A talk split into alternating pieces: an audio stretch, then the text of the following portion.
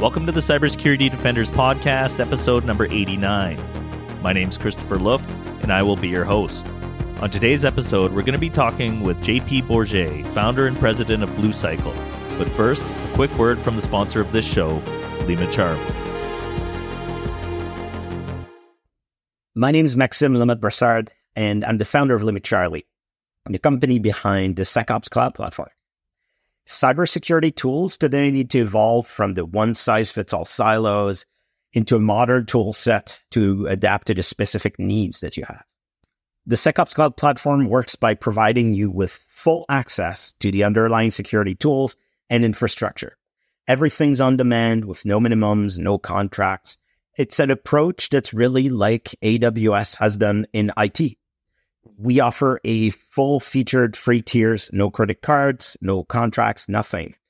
Get on the platform today, deploy an EDR, start ingesting logs, build a product, start an MDR, an MSSP, whatever you can imagine. We're making security flexible so you can build what's possible. You can learn more or get started for free at limacharlie.io.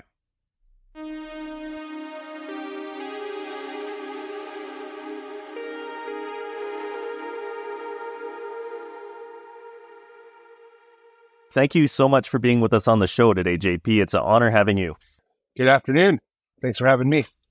To kick things off, do you want to introduce yourself and tell us a little bit about what you do? Yeah, so I'm JP Bourget. I, I like to call myself a recovering SOAR founder, or, you know, I had started a security orchestration company in 2014. We actually didn't start out as an orchestration company, though. We started out as a incident response, let's say, or SOC ticketing platform. And then as the market evolved, we uh, pivoted into the SOAR market. I sold that company in 2020 to uh, Swimlane. And in 2020, I started a consulting company called Blue Cycle, uh, where we do security operations like advisory work. We do a lot of security data pipeline work. And then we build lots of integrations for MSSPs and vendors and security vendors. The other thing I do that you might, you may or may not be aware of is uh, I'm an entrepreneur in residence at Lytical Ventures in New York City, and they invest in cybersecurity, machine learning, and AI. Sometimes when all three of those come together, sometimes individually. Very cool. And yeah, I'm very familiar with Lytical Ventures. They were the original investor in Lima Charlie. So yeah, uh, very close to the folks over there. Yeah. And that's how I first met Maxime. That's right. Yeah. And so the, the community touch points all over the place. So I always like to get people's Genesis stories what is it that initially got you interested in technology, and how did that turn into a career in cybersecurity? Yeah, so I, have been asked this question many times, and the the earliest I can remember is when I was probably, you know, like when everyone had a Nintendo back in 1985 ish, when Super Mario came out and Metroid and Zelda and all that first came out. I had a uh, a Nintendo, the original NES, uh, Nintendo Entertainment System, and I also had a uh, a paper route and I that's why I bought it. And uh, I took it apart, and I couldn't figure out how to put it back together. And I think it was a little bit because uh, if you remember those systems, you used to have to like blow on the cartridges to get them to work and all that stuff. And like mine had just gone to, you know, stopped working. So I took it apart to try to figure it out. Couldn't get it back together. So I bought a new one with my paper out money. And that was a big deal when you were like, you know, 10 or 11. So that was like the first time that I started to like wonder what was going on. I, I, I remember like friends who had like Commodore 64s and they were like writing code on it. It meant, you know, I had no idea what it was. So, so I'll fast forward then to like 2000. I finished high school in 94. I actually flunked out of a CS program in that, like shortly after. I was more interested in like drinking and working and partying. But uh, come around 2000, I, I, I, decided I didn't want to work in restaurants for the next 30 years. And um, so I went back to school and uh, I went to a community college here in Rochester called uh, Monroe Community College. They had a two plus two program with the Rochester Institute of Technology or RIT. And uh, so you know, I did community college for two years. I then went to RIT and got a bachelor's in information technology. And I focused on, uh, you had concentrations you did in that degree. And uh, so I did like a sysadmin concentration and a network admin concentration. Then my last quarter there, they were on the quarter system at the time was a network security and forensics class. And I took that. It was super interesting. It was right around, that was in 2005. And that was right when I, um, I think my first ShmooCon was in 2006. My first DEF CON was in 2006. So right around that time is when I started to like learn about like what I really say is like I found my people. You know, I, I think a lot of people in security can relate to like you know growing up they weren't necessarily like popular and mainstream all those things, and you know I was always wired a little bit differently, and uh, you know that was the first time I really like I'm like wow this is like what I've been looking for my whole life, and, so I want to throw this definition out there of like the when I when I realized I was like I had a hacker mentality or I could describe myself as a hacker. What that meant to me in like technical terms was I had a curiosity around understanding how systems worked and how to get them to work in ways they weren't intended. Anyways, after I took that that network security class, I uh, my professor said, "Hey, Bourget, we're starting this new degree, this new master's degree. You'd be a perfect fit for it." And that was a master's in what was called computer security information assurance. And mind you, this is 2005, so this was almost 20 years ago.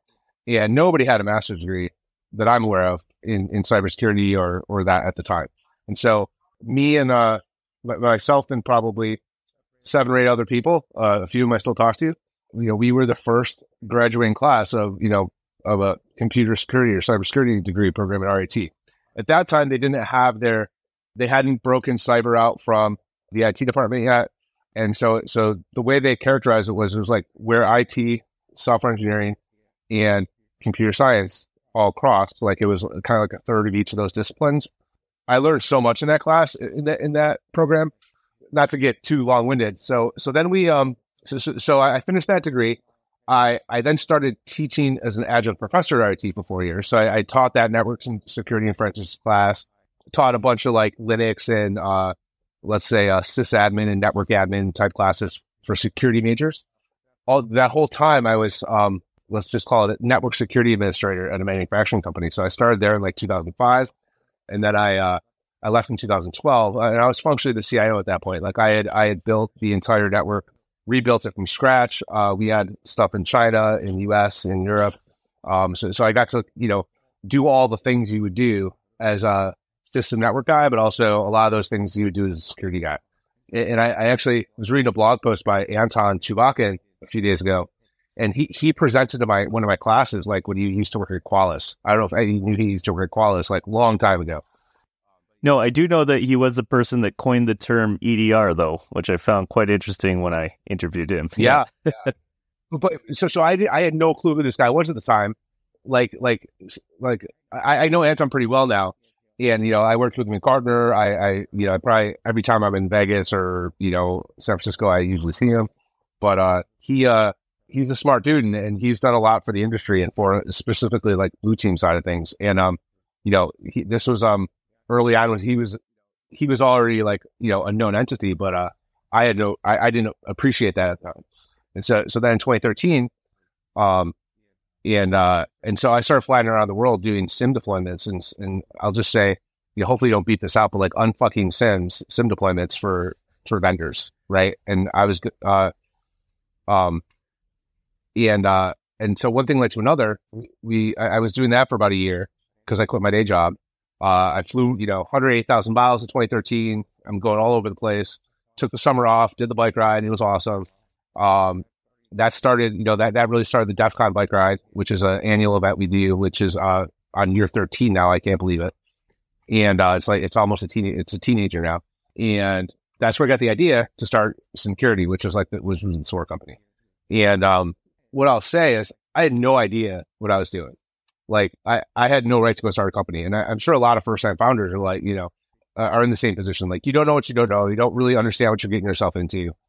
And and I actually think I think that's one of the superpowers, right? You got to be dumb enough to think you can do it. Yeah, to even have a chance at doing it. Oh yeah, for sure. And um, like it wasn't even a year in. It was it, it took me a year to figure out I had a software company. right? Like like you know, I thought I had a security company, but actually, no, I had a software company that happened to build product and market to the cybersecurity audience or the cybersecurity buyer, right? And this was 2014, right? Yeah, this is t- yeah, like late 2013, early 2014. We moved to DC in 2014. Went through Mach 37, which is a cybersecurity accelerator in in Northern Virginia, the DC area. That that whole thing changed my professional like trajectory significantly. Part like you're not alone. Like other people have treaded this water before. Long story short, we we sold the Swimlane. That, that's why you know I started Blue Cycle. That's when I got invited to be the ER Analytical, and, and you know, and, now I'm like I have three three young kids. I, I know you have a, I think at least one, maybe a couple kids. I got two. Yeah, yeah, you got two, and so so you so you know how it is. Um, I'm kind of in the consulting business right now or service service business because I actually can go home at five o'clock most days. I you know it's hard to run It's hard to work at a vendor because you know you're always on for customers, and it's not like I'm not a workaholic in some ways, but um, I'm able to turn more of that off yeah, totally. It's it's definitely difficult to balance working life and family life. Well, and the hardest part is the context switching for me.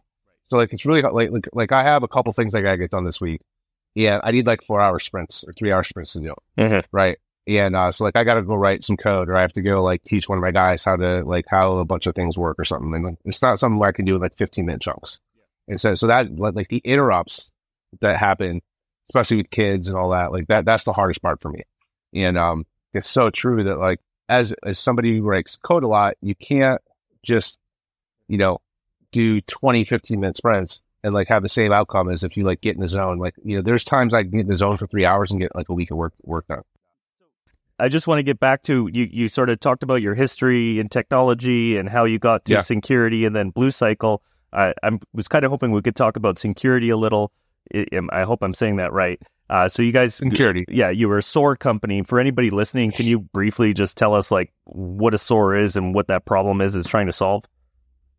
Yeah, well, uh, uh, you might I start like right before the SOAR market. So let's go back to like 2010, right? I actually found a blog post by this guy David Bianco. David Bianco, he built the pyramid of pain, and, and I thought it was a brand new blog post on detection engineering processes, and it was from 2014. So sometimes some of these people that I knew back then, like blow my mind, like the stuff they were doing 10 years ago.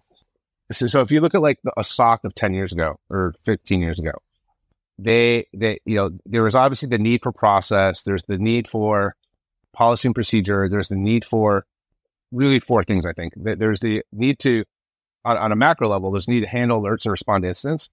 But that characterization actually wasn't really well defined. You know, I, I think 15 years ago outside of like, you know, the top 20%.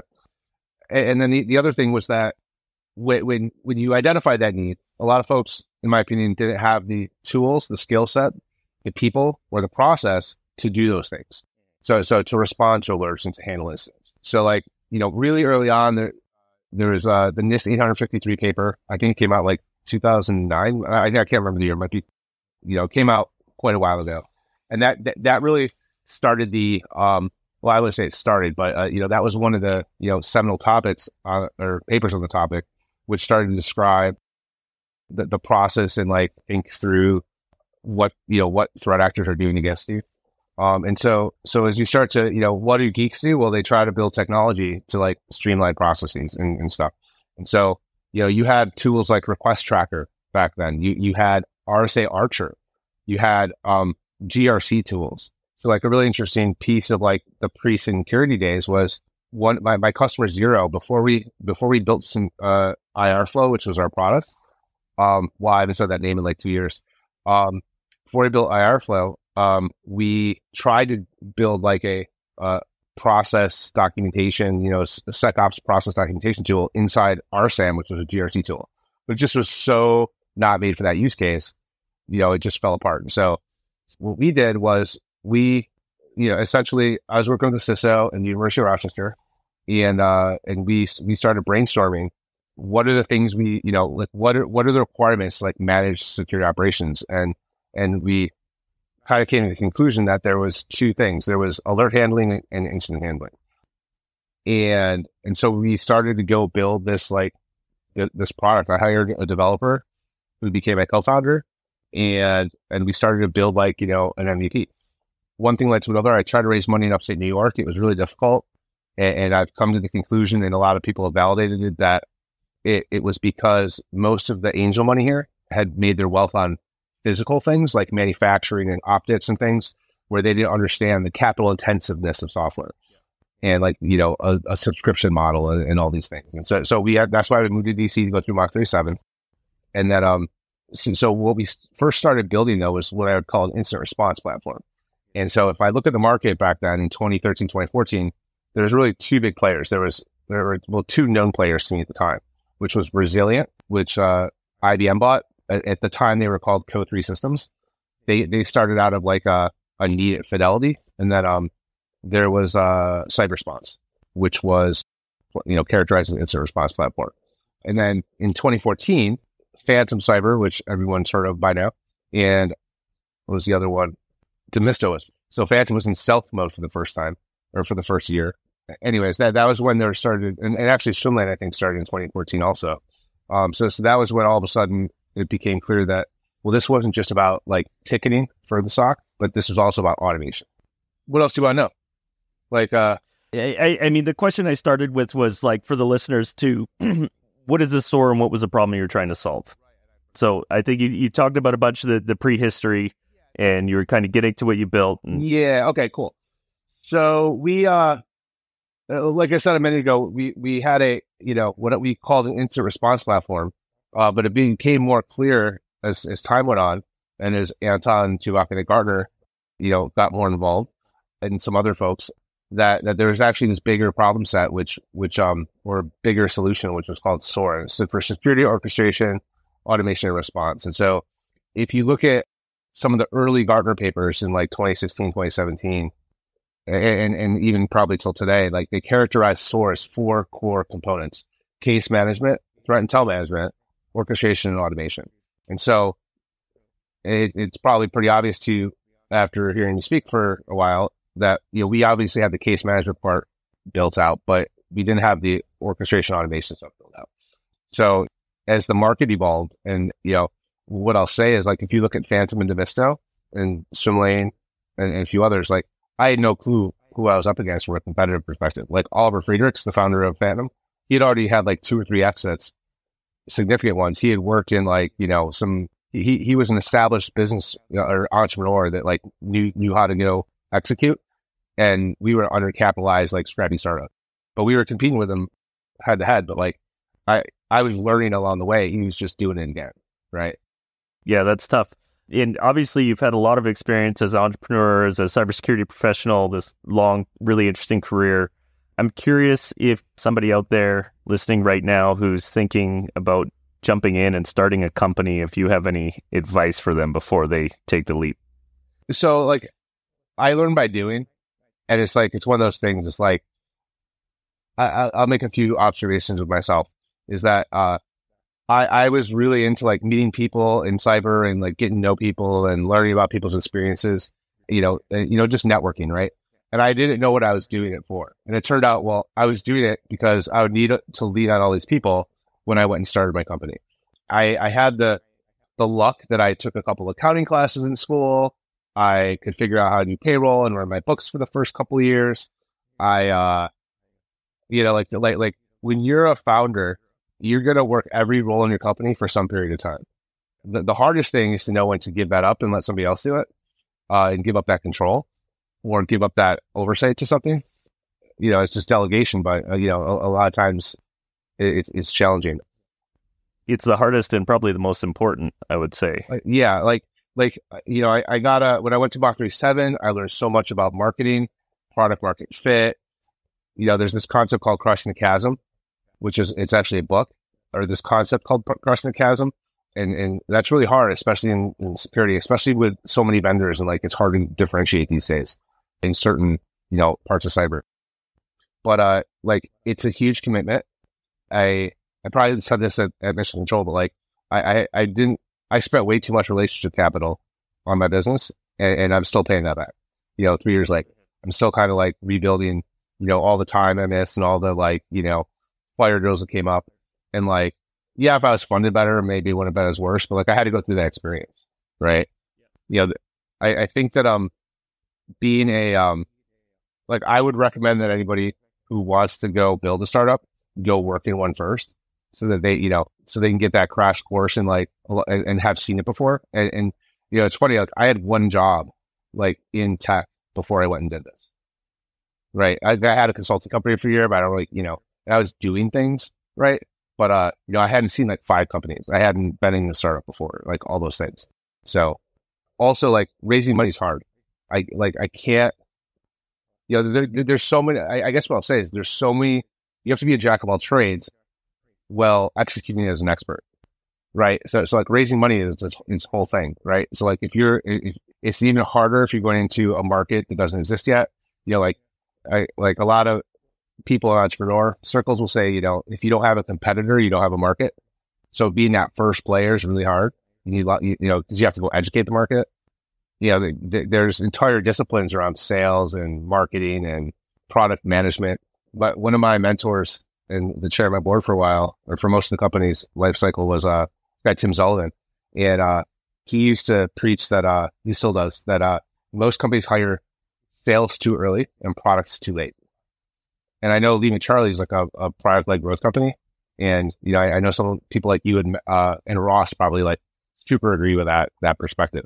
Yeah, I've heard that story actually a lot of people who you know they they have a good idea, they build a technology, and then before they really understand how to sell it, they go hire a bunch of salespeople and burn through a ton of money because it, they still haven't quite figured out how to position what they're doing and the yeah. product's still evolving. Yeah. Well, yeah. So, so like, let's talk about product market fit for a second. So like, you know, I can't, I, I tell entrepreneurs like, you, you might have a design partner, right? Like, let's say you have an idea, you have some, a little bit of product, but it's not ready for the market. You can't charge money for it yet, but you need feedback from early, you know, people are willing to give you feedback early on. Like, you could go build mockups in like, you know, in Adobe or whatever, but like draw it on a freaking piece of paper and hold it up to your camera. Be like, is this what you mean? Right? That co- like that takes five minutes, right? It costs you literally nothing, right? And you get the same valuable feedback as if you go pay a developer for two weeks to build to mock it up, right? I can uh, like unless you you might be one of those people who's like a ninja at building you know mockups. Okay, then do it do it in the technology. But like for me, like I learned the hard way. Like, don't go build out a database, all this stuff just to show a customer something literally draw it on a piece of paper. You're going to save so much time and effort. And like that goes for like your website, that goes for anything you're building, designing that like, you know, you need to understand what like get out of your head and understand what people really want. Like start with a piece of paper, just hold it up to them and like so much cheaper and so much, you know, your, your, your, um, your feedback loop becomes so much faster and no one's to laugh at you because they're to be like, Oh yeah, well actually, if you move this box over here and like, I want to see the graph over there. Oh, okay. Well, that would have been another four hours of tech work, right? Of developer work. But you just got that feedback in five minutes and you have to spend any money on like doing it the wrong way first. So like going and developing code or developing your product and then ending up doing the wrong thing is just like you're just pissing money away. And like, you know, forget about investors. Like, you know, you you could have been using your time better, your money better to get further with like with your with the cash you have in the bank. Good stuff so we're getting close on time, and I got a couple more questions I want to get through. One of them, you know, you work as an entrepreneur in residence with Lytical Ventures, and you you help parachute in and help young companies get going and stuff like that. What are some of the good signs you see in a in the team at a company that's starting out? Um, so uh, like usually having someone who's business focused and someone who's technical is usually a good sign not every time. Like, like you know, Lima Charlie is a great exception to that, where like Max is like a super, you know, 10x developer type guy, but he's also run the business like very effectively, I think. But you know, not everybody is Max or Maxime, right? But uh, you know, having those two types of things, understanding that uh, you know, like having that commitment to each other, right? You know, you want them to have known each other for a while, but maybe not be best friends, right? I, I agree with that 100%, having been through a company that I started with my best friend. yeah. Um, you know, having, uh, you know, we look, I, I, often, I often look for credibility, right? So like, you know, it's one thing, like I would never go start a, uh, a company in, uh, furniture manufacturing go to market, right? Cause like I have no credibility in that space, right? So, so having, you know, like you, want to see somebody, you know, ideally somebody who can go and build a business partnered with somebody who can who has been in the trenches, right? But but and, can execute on the engineering side, or maybe you have three people where it's like a business person, somebody who has credibility, who's not a, a developer, and then somebody you know then somebody who's a credible you know platform builder or whatever it might be. And is there bad signs that come to top of mind? Uh, I guess uh, you know, raising too much too early. Like so, so like one of the things that we talk a lot about at Lytical is um, you know, we invest around, we're looking for around a million in revenue or like, you know, about a hundred thousand in, in monthly revenue.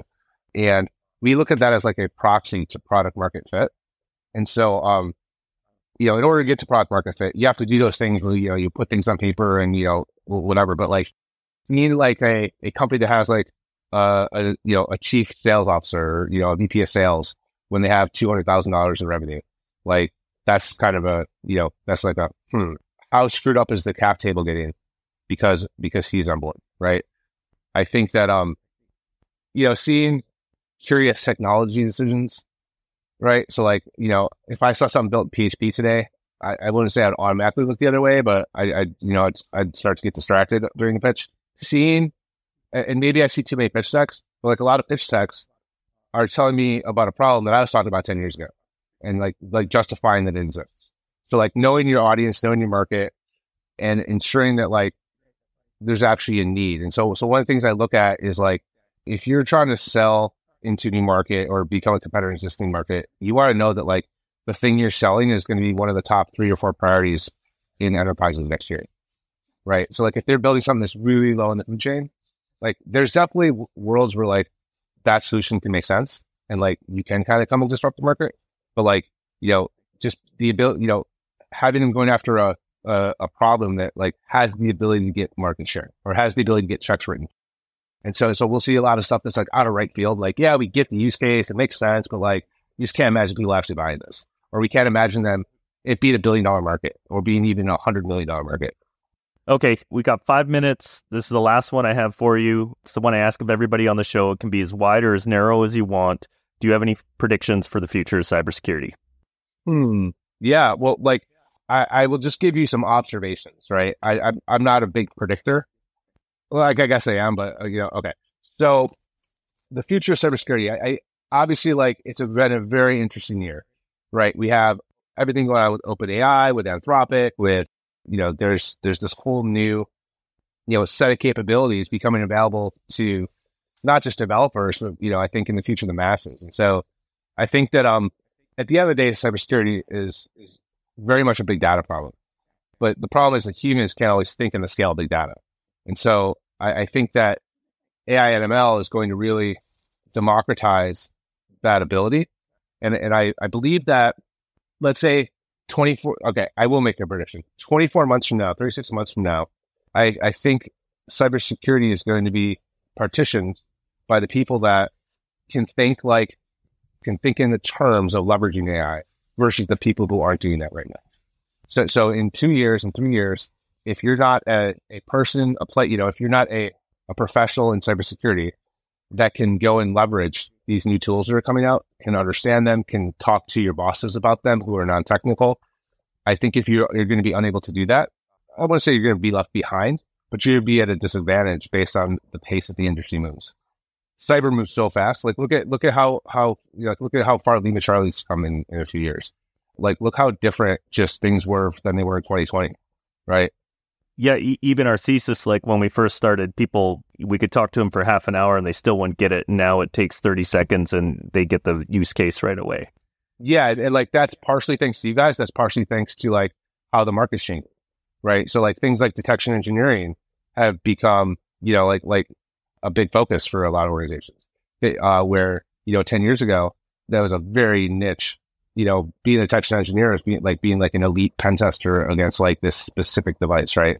Is so different. So, so I guess that's my prediction. I, I think things will be different, but but this is not just like we have a new protocol out, right? This is like you know it's going to redefine not just cyber, but like you know I think it's going to redefine work in general. But but I do think that like anything, you know, there's people who fear the fear. There's the fear of being replaced versus the opportunity of learning new skills. And you know, it's the people that that uh, grab the opportunity of learning new skills and make the most of it that that will have a hard time transitioning. Yeah, and whenever there's a big technology shift, there's tons of new opportunity for companies to be built. Yeah, but but but but yeah, when's the what's the li- like in my lifetime? The only other thing that's happened is like the the dawn of the internet, right? And like uh, and, and then before that, what was like the thing before that? The industrial revolution was like you know the, I think I think it's like of that magnitude. Wow. Yeah, I was going to put mobile phones up there, smartphones, but uh, maybe that's just a subset of the internet. That's just a subset. That's just the internet. Yeah. Yeah. Well, like you know, like it, like I would say that like the connectivity of computers Right. Networking of everything. and the internet boom, or like like just the ability to like you know have have fast access to information enabled by the internet, enable all these things, right? Like, like, it's funny, like I, I we I know we got to go, but like you know it wasn't until the Clinton administration, uh, so so you know cryptography used to be considered a uh, a weapon of war or like a uh, a munition. Yeah, you couldn't you couldn't export cryptography to countries on the ban list, Well, but of thing. which meant you couldn't really use it to secure e-commerce. So, so it wasn't until Clinton, like the, you know, whatever the the term is, to like it was no longer a munition. That's when, like, that's that's when the internet boomed. Was that because now you could have encryption and privacy and all these things that were very difficult previously. Interesting. Uh, maybe we'll have to do a show on that one one day. I, I know who to talk to for that. It's not me. Okay, well, I will hit you up for the intro because uh, I love covering topics like that. So, thanks so much for being on the show. Uh, I know it took us a couple times to actually get here, but uh, it was great. Yeah. So, all right, cool. Awesome, man. Talk to you soon, man. Okay, take All care, right. sir. Bye. And that concludes this episode of the Cybersecurity Defenders podcast. If you have any feedback or ideas for future topics, please send an email to defenders at limacharlie.io. You can access the intel we talk about on the show in real time and join the conversation on the Lima Charlie Community Slack channel at slack.limacharlie.io. If you've enjoyed the show, please consider sharing it with someone or leaving a rating or review. And don't forget to subscribe on whatever platform you're listening from. Thanks for listening in. We'll see you on the next episode.